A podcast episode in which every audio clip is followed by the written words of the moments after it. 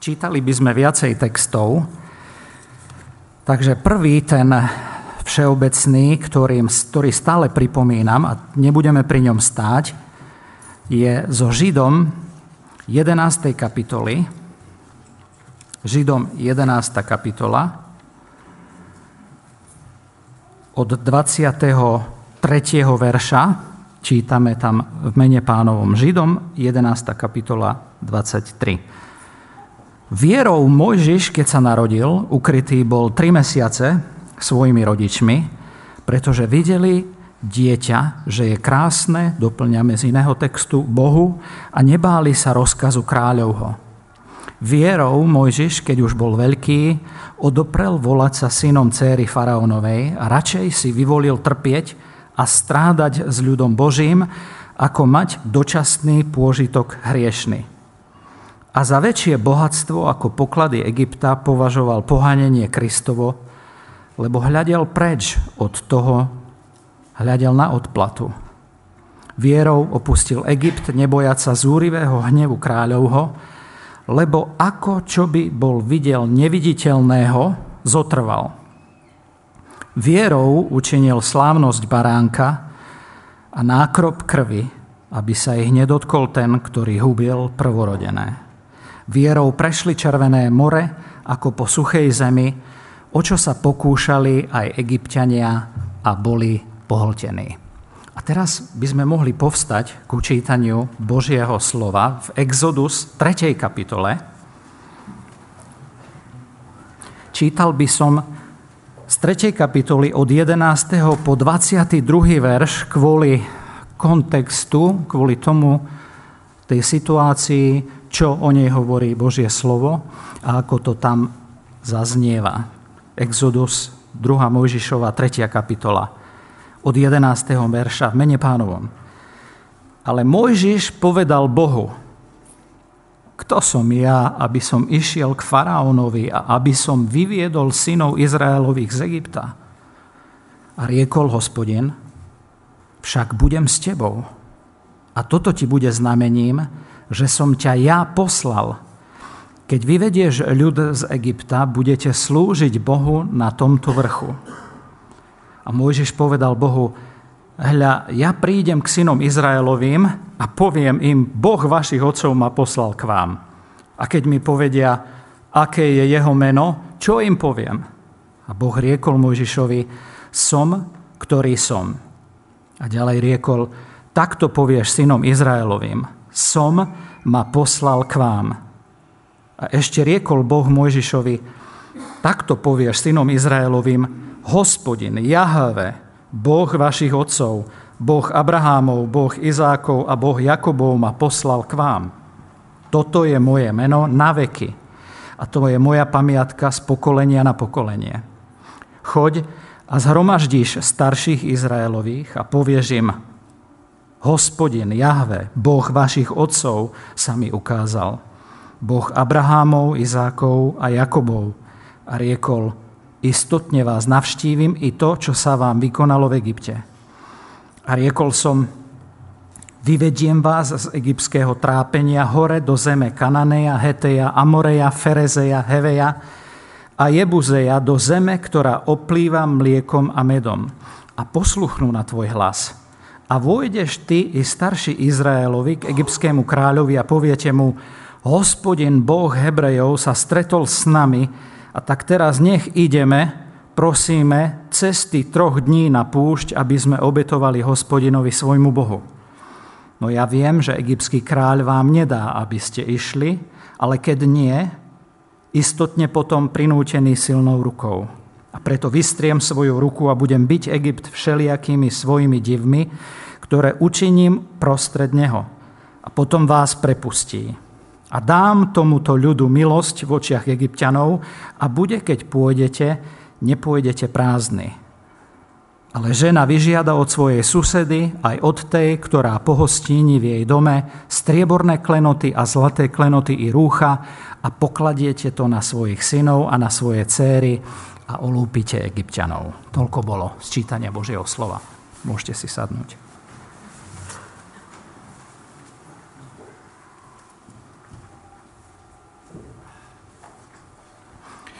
Tak neviem, či ste pripravení znovu počúvať o Mojžišovi.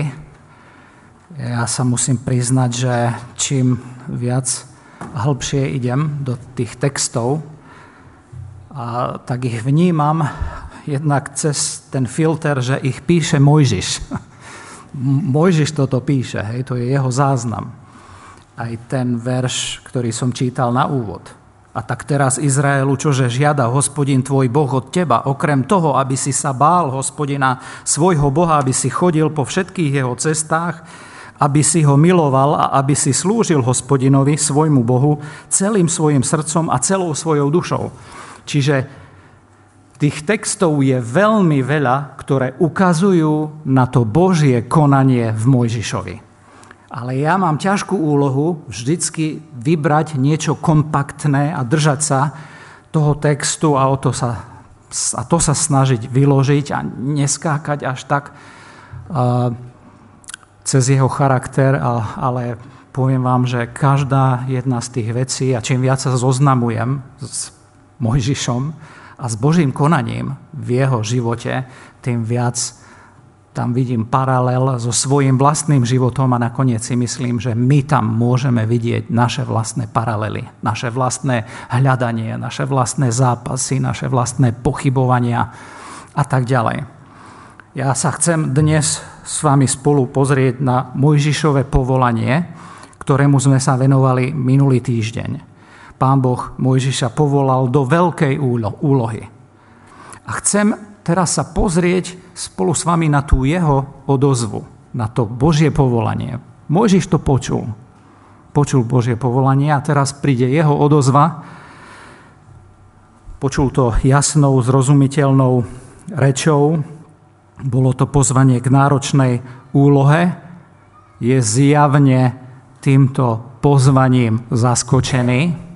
Zaskočený Rozumejte, že je zaskočený Bohom, ktorý sa mu zjavil. Je zaskočený sebou samým, prekvapený sám zo seba, zaskočený vážnosťou tej úlohy. Ako bude reagovať? Príjme to? Bude ochotný? Dá sa formovať? Dá sa k dispozícii svojmu stvoriteľovi? No a je zaujímavé všímať si jeho reakciu, a všímať si ten jeho zápas so sebou samým. Lebo neviem, či to môžem takto povedať, zápas veriaceho človeka je v prvorade veľký zápas s ním samým, s jeho starým nastavením.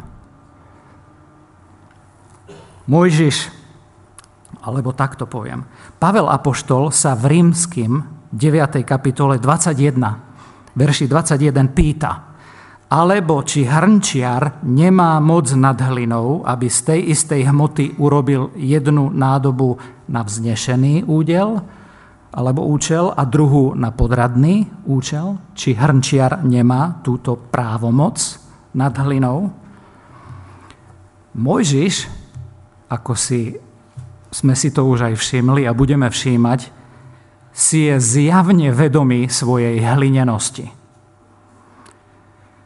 A vo svojich odpovediach, v jeho odpovediach uvidíme veľa z tejto hlinenosti, ale uvidíme tam aj svoju vlastnú hlinenosť, tú človečinu, ktorá je plná výhovoriek. Plná výhovoriek.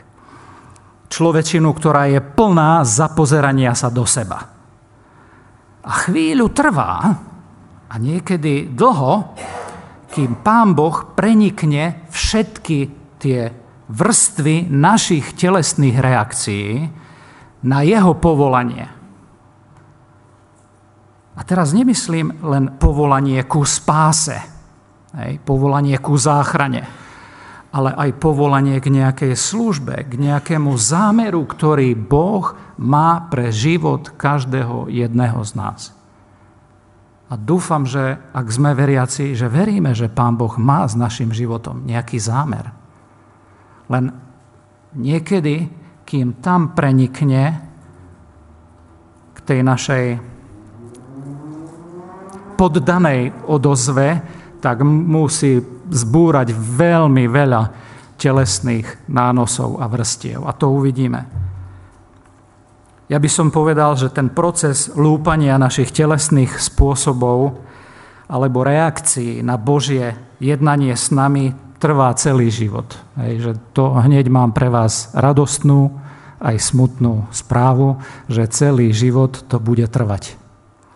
Kým sme tu na zemi, nejakú tú vrstvičku Pán Boh bude chceť zlúpať, aby sme telesne nereagovali, ale aby sme duchovne reagovali. V plnosti, celým srdcom. Že to nasledovanie celým srdcom je náš celoživotný zápas. A to neskončí jednou kázňou, dvomi, jedným čítaním si, prečítaním Biblie, dvomi prečítaniami Biblie, ani 50 prečítaniami Biblie. To trvá celý čas, kým žijeme, kým chodíme po tejto zemi.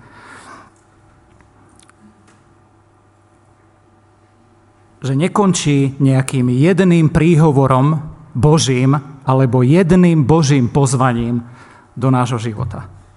Celý život sa veriaci človek učí nepozerať viacej na seba, ale viacej na Boha. A celý život sa učíme viac spoliehať na Boha ako na seba.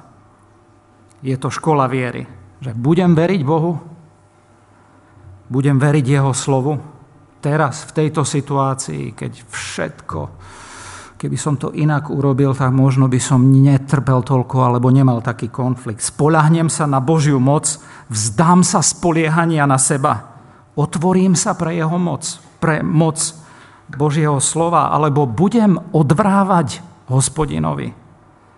Izajáš 45.9 píše, povie hlina svojmu hrnčiarovi, čo to robíš?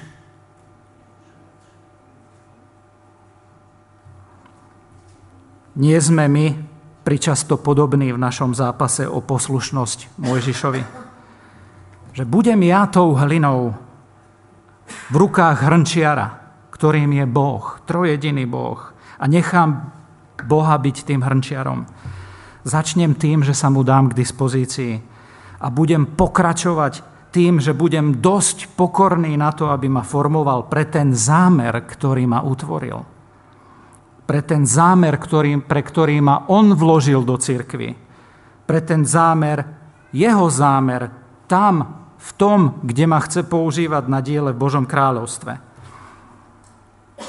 Prvá vec, ktorú som nespomenul, ale znova sa k nej vrátim, pán povoláva nie na základe ľudskej logiky. Pán aj tu povoláva Mojžiša nie na základe ľudskej logiky. Aby sa zvrchovanosť Božej moci ukázala ako nie z nás, píše apoštol Pavel. Preto Boh povoláva nedokončené, ešte nedokončené nástroje. A Mojžiš je zjavne zaskočený touto logikou. Lebo to nie je ľudská logika. Jeho logika mu hovorí, ja som zlyhal, musím tu ostať skrytý. Zaskočený Božou logikou.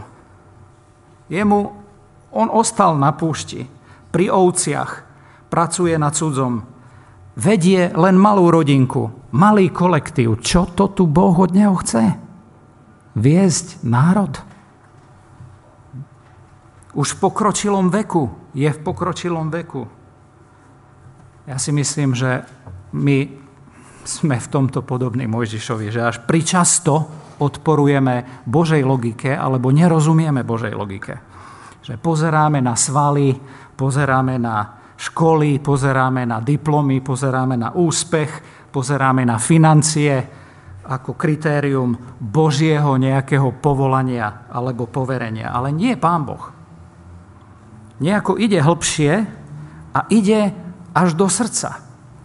Až k srdcu, že pod škrupinu nášho povrchného hodnotenia.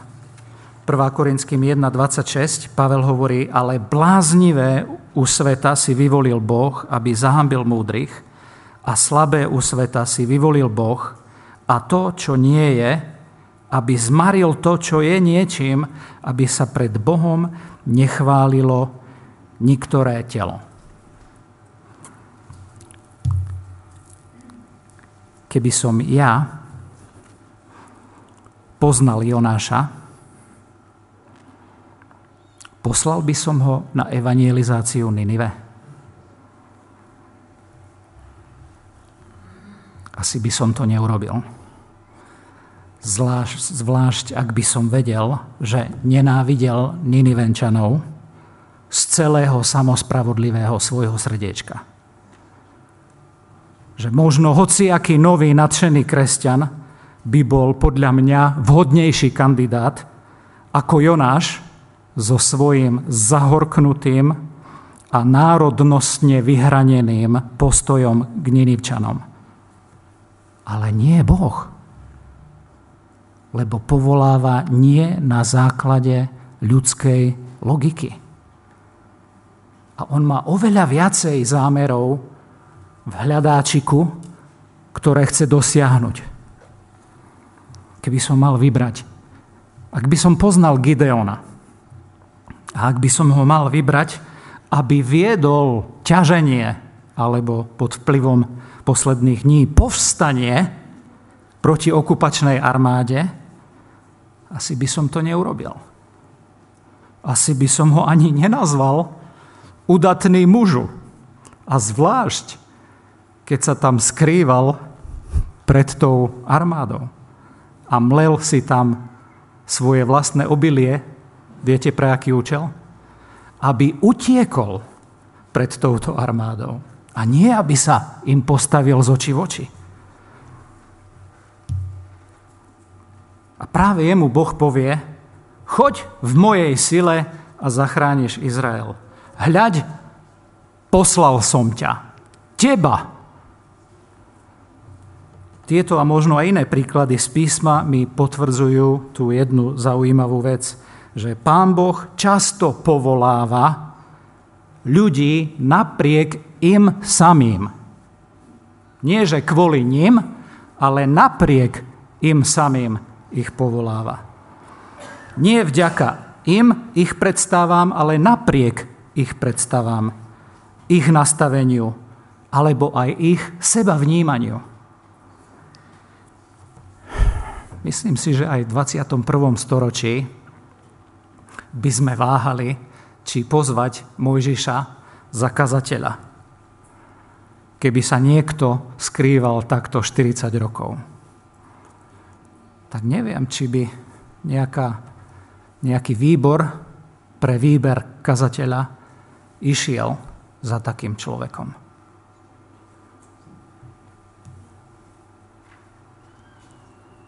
Nie taká je však Božia logika.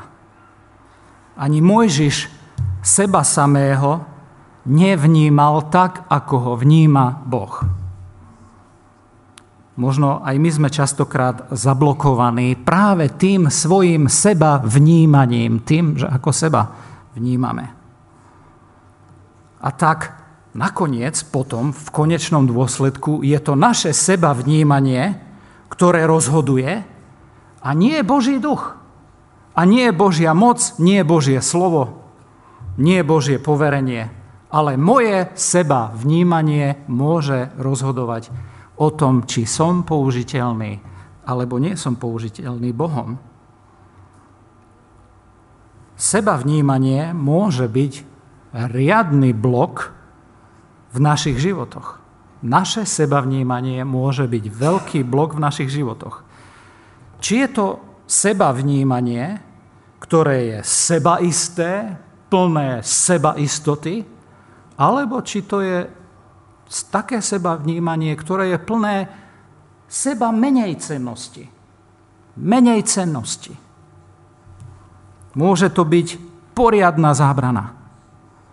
Nakoniec to nebude viera a poddanie sa Božiemu slovu a Božiemu duchu, ktorý nás vedie, ale obyčajná nedôvera Bohu v moc Jeho ducha a Jeho milosti v nás, ktorá určí, či ostanem celý život skrývajúci sa niekde na pušti, Lebo aj na púšti môžem prežívať určité bezpečie z poznaného. Poznám to tam. Lebo aj na púšť si môže veriaci človek zvyknúť. Môže sa tam cítiť bezpečne. Aj na život v priemernosti si môže veriaci človek zvyknúť. Na život v ľahostajnosti si môže veriaci človek zvyknúť. Hlavne, že je to bezpečné, s nikým nemám konflikt, robím si len pre seba, s nikým sa nemusím, rozumiete, naťahovať, nemusím sa namáhať, nič neriskujem, nemusím sa zapierať, premáhať. A na čo by som aj riskoval, že niekto so mnou bude nesúhlasiť, že sa mi môže niekto vysmievať za moju vieru, že budem vyzerať ako mešuge, keď verím v živého Krista a keď verím v Božie neomilné a bezchybné Božie slovo, ktoré má čo povedať do všetkých oblastí života človeka a do všetkých oblastí ľudskej existencie. Čo nakoniec rozhodne? Moje sebavnímanie seba alebo moje poddanie sa, poslušnosť a viera. A vidíme, že to nebol ľahký zápas pre Mojžiša a preto sa smelo vraciam k tomu, čo som povedal, že Boh si vyvolil ešte nedokončený nástroj a celý čas ešte bude na ňom pracovať. Aj keď ho v tichosti pripravoval na tej púšte 40 rokov. Ešte má veľkú cestu pred sebou. Pán povoláva na základe nieľudskej logiky. Exodus 3.10, počujte to jednoduché povolanie. Tak teraz poď, žite, skúste sa vžiť do toho, že obyčajný deň, ani nie na nejakej špeciálnej akcii, bohoslužbách, aktivite, pán Boh si dovolí, a môže si to dovoliť aj v obyčajný deň, nám povedať niečo takéto jednoduché? Teraz poď a pošlem ťa k faraónovi a vyveď môj ľud, synov Izraelových z Egypta. Jednoduché povolanie. Mojžiš počul Boží hlas videl zázrak. Videl horiaci ker, ktorý nezhorel. Dokonca prežíval Božiu prítomnosť. Čo urobil? Dokonca si dal dole sandále. Vnímal Božiu svetosť. Mal vyzuté topánky. Už sa prezentoval pred Bohom. Tu som. Možno mal zdvihnuté ruky alebo kľačal, už prebehla nejaká časť bohoslúžieb, už zaznela desiata chválospevová pieseň, rozumie, že jeho národ trpí a že k Bohu dorazil jeho nárok, nárek toho národa a že teraz k nemu sa Boh prihovára, počuje, že ho Boh volá jednoduchými slovami, ale zápasí s tým. Je to možné? Je to možné? takto počuť Boží hlas a zápasiť, pochybovať. Toto je náš zápas. Toto je náš zápas. S objektívnym strachom, neobjektívnym strachom. Objektívnymi pochybnosťami aj neobjektívnymi pochybnosťami prvá výhovorka, ktorú Mojžiš hovorí. Keď Boh svojou logikou vo svojej logike ho povoláva. 11. verš. Ale Mojžiš, nezabudnite, že práve počul Boží hlas. Boh sa mu prihovoril. Ale Mojžiš povedal komu? Bohu, ktorého hlas počul kto som ja, aby som šiel? Kto som ja? Tak ja som pôvodne myslel, že hu, prejdem tu neviem koľko výhovoriek Mojžišových, 5, ja som ich tam videl, ale nakoniec ostanem len pri tejto jednej výhovorke dnes. Kto som ja? Aby som šiel k faraónovi a aby som vyviedol synov Izraelových z Egypta. Prvá výhovorka založená na jeho seba vnímaní. Výhovorka na osobnú nedostatočnosť. Na osobnú nedostatočnosť. Alebo, ak chcete, neadekvátnosť. Nevhodnosť. Jeho pohľad na seba, rozumiete, v tej chvíli jeho pohľad na seba je, kto som ja? Kto som ja? Ja som neschopný. Ale môžete povedať, ale však v ktorá stol na egyptskom dvore 40 rokov? Však ty by si to mal najlepšie poznať. A táto jeho odpoveď, to kto som ja, nás aj upriamuje na protiklad našich telesných reakcií, ktoré odrážajú naše seba vnímanie. Veď kto sa pred 40 rokmi tak impulzívne a prudko a vášnivo postavil na obranu Izraelcov, ktorých byl nejaký egyptský dozorca, aby pracovali rýchlejšie alebo lepšie. Ale za tou jeho impulzívnou reakciou bolo tiež jeho seba vnímanie.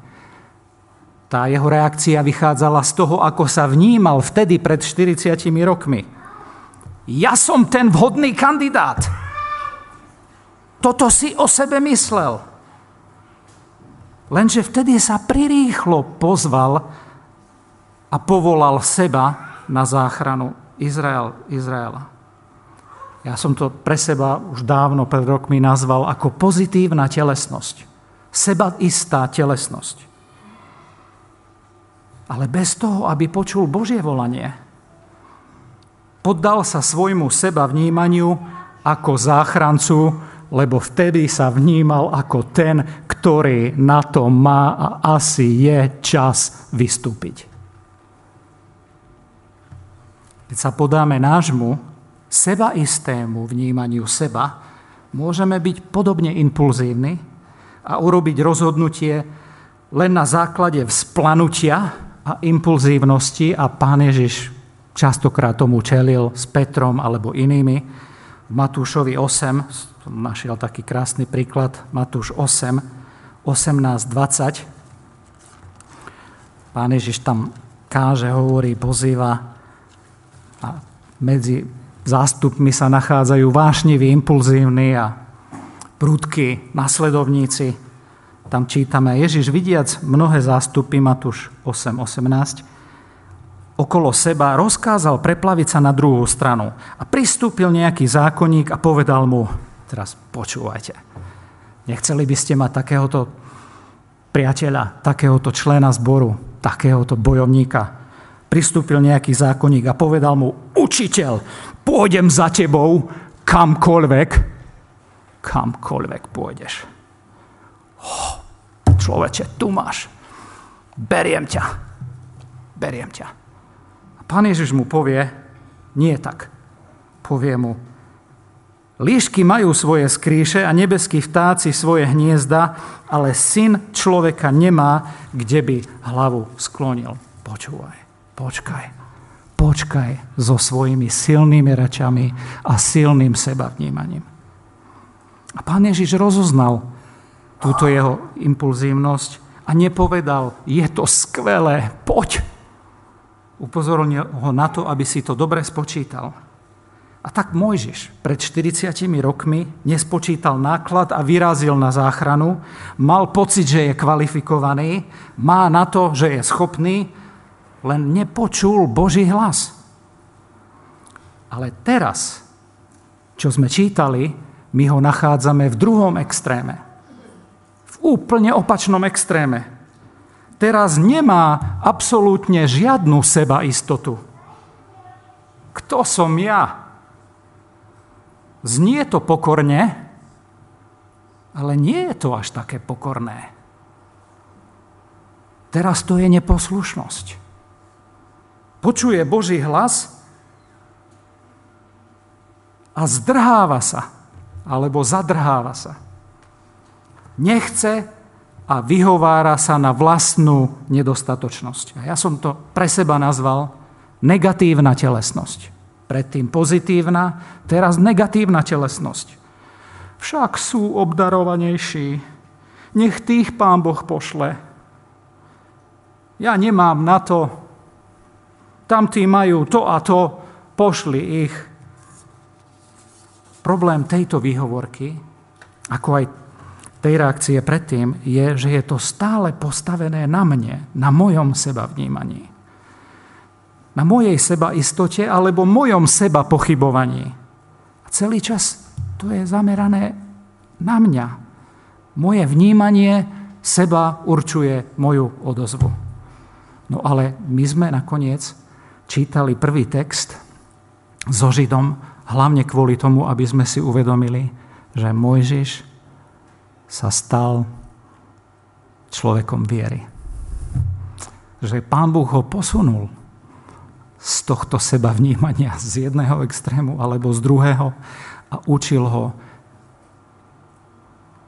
možno balancu alebo rovnováhe. Učil ho spoliehať sa na neho. Učil ho nachádzať istotu v Bohu. A ja si myslím, že my potrebujeme milosť k tomu, aby sme sa učili k vníma- vnímanie, vnímať seba tak, aby to bolo založené na Božej a duchovnej istote, ktorá je z Boha a nie zo mňa. Ja si myslím, že Apoštol Pavel to krásne vyjadruje vo Filipským 4.13, keď povie, ale to nie je zadarmo. Tá cesta tam ho stála veľké utrpenie, veľké hľadanie. Filipským 4.13 povie, všetko vládzem v tom, ktorý ma posilňuje v Kristovi. Tam odhaľuje niekde tajomstvo aj spokojnosti, ktorú našiel v Kristovi. Na jednej strane extrém sebaistoty, na druhej strane extrém seba podceňovania a rovnováhu prináša viera v Božiu dostatočnosť cez Krista. Kristova moc v mojom živote stačí na všetko. Na Božie povolanie. Možno niekto tu je. Hú, a zápasy v takej oblasti alebo v takej, Pán Boh k niečomu volá, na Božie povolanie napríklad byť Božím mužom, byť duchovným človekom, alebo byť ženou bez kompromisov. Niekto môže zápasiť s Božím povolaním byť manželským partnerom alebo povolaním byť rodičom a viesť, vychovávať deti, alebo s Božím povolaním slúžiť v tele Kristovom, alebo s Božím povolaním slúžiť tomuto mestu, Košiciam a tomuto národu a tým aj svetu. Jedinou múdrou odozvou na Božie povolanie a poverenie je nespoliehať sa na svoje seba vnímanie, ale na Kristovú dostatočnosť. Všimnite si Božiu odpoveď. To je tretia vec, s ktorou chcem skončiť. 12. verš. A hospodin Boh riekol, však budem s tebou. Páči sa mi, ako to, ako to brat Roháček preložil. tak Božia odpoveď na jeho seba vnímanie, ktoré je teraz veľmi negatívne, je ale však budem s tebou. Ja stačím. Ty si si nepoplietol nejakú zodpovednosť? Však ty ich ideš vyviesť, ale ja som ten, záchranca. Nepleci to, Mojžiš. Nie si ty ten záchranca. Ja som. Ty ich budeš viesť, ty budeš nástrojom v mojich rukách. Niekedy zoberieme príliš veľa zodpovednosti na seba.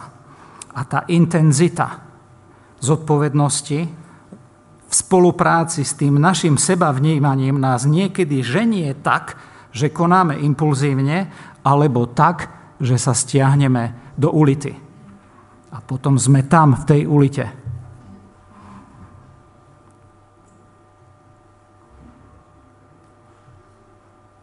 A myslíme si, že to my musíme byť záchrancovia. Záchranca je však len jeden. Trojediný Boh. Ten je ten, ktorý zachraňuje, ktorý vyslobodzuje, ktorý dáva slobodu od hriechu. A hovorí nám aj dnes, dôveruj mne, dovol mne niečo urobiť, spolahni sa na mňa. A Mojžiš dostáva odpoveď, ktorú my potrebujeme takisto stále počuť. Neustále počuť. Dokážem ti, že som s tebou, 12. verš, tak, že vyvedieš ľud z Egypta a budete slúžiť a uctievať ma na tomto vrchu. Že to bude znamením. Keď prídeš sem, aj so svojim ľudom, spomenieš si na to, čo som ti povedal. Môžiš hovorí, ja som neschopný a Boh mu hovorí, ale ja budem s tebou. Som blízko pri tebe. Ja na to stačím ja budem dosť v tej situácii, v ktorej sa ty ocitneš. Ty budeš mať pocit, že si tam zrazu náhle, ale mňa to neprekvapilo. Nezáleží totiž na tom, kto si ty, ale kto som ja. Jozua 1.5. Krásne. Božie slovo. Ako som bol s Mojžišom, tak budem s tebou. Nezanechám ťa, ani ťa neopustím. Netras sa, ani sa nestrachuj, lebo s tebou je hospodin, tvoj Boh, vo všetkom a všade, kamkoľvek pôjdeš. Sudcov 6.14, náš príklad s Gideonom. Boh mu hovorí, choď, hľaď, poslal som ťa. Ja budem istotne s tebou. To takýmto váhajúcim zaznievajú tieto pripomienky. Ja budem s tebou, ja budem stačiť. Mne to pripomína slova, posledné slova pána Ježa Krista na tejto zemi, ktoré hovorí svojim učeníkom a oni môžu sa cítiť prevalcovaní touto úlohou a ja si myslím, že my právom by sme sa mali cítiť prevalcovaný týmto jeho poverením, ktoré znie pre každého jedného z nás, ktorý sa volá učeník Ježiša Krista. Matúš 28, 18, 20. Učeníci sa lúčia s ním, alebo lepšie povedané, nie je to ešte v tej situácii, je to poverenie. Ježiš pristúpiac hovoril s nimi a povedal, daná mi je každá moc na nebi aj na zemi, tak chodte a činte učeníkmi všetky národy, krstiac ich v meno Otca i Syna i Svetého Ducha, učiac ich zachovávať všetko, čokoľvek som vám prikázal. Premožený týmto poverením. Právom by sme sa mali cítiť premožený týmto poverením. Aj teraz, v tomto období, vstupujeme do nového školského roka. Vstupujeme aj do nových príležitostí po odchode ľudí, ktorí išli zakladať druhý zbor. Stojíme pred našim vlastným novým obdobím. Do tohto obdobia nám pán Ježiš pripomína toto jeho poverenie, do ktorého povoláva každého jedného z nás. To bude aj zápas každého jedného z nás. Čo s tým urobíš, činte učeníkmi všetky národy. Krstiac, chodiac, učiac ich zachovávať všetko, čo som vám prikázal. Čo urobíme? Veľkosť úlohy je obrovská. Či je to byť Božím mužom, ako pane, byť Božím duchovným mužom a ženou. Či byť Božím manželom, ako byť Božím manželom taký, ktorý naozaj odráža tvoju lásku v tom mojom partnerskom vzťahu. Ako byť Božím rodičom, ktorý vychováva deti a nespolieha sa na svoje seba vnímanie, ale na Kristovú dostatočnosť. A ako byť členom cirkvy? Cirkvy, ktorej Boh dáva vznešenú úlohu každému jednému členovi tej cirkvy činiť učeníkmi, tu sa musíme cítiť prevalcovaní. Aká bude naša reakcia? Seba istá alebo seba menej cenná? Alebo duchovná? Takže povieme nakoniec, Pane, vyznávam, že iba Ty si jediný Pán. Vyznávam, že Ty si ja som. Ja som, ktorý aj teraz, v tejto chvíli, v novom období, či školského roka, či duchovného roka, či fiškálneho roka, či kalendárneho roka, či po mojej chorobe, či pred mojou chorobou, si a budeš a zostaneš dostatočný. Pane, pomôž nám na Teba pozerať a nerozhodovať sa na, naše, na základe nášho seba vnímania, ale na základe našej dôvery v Neho. Amen.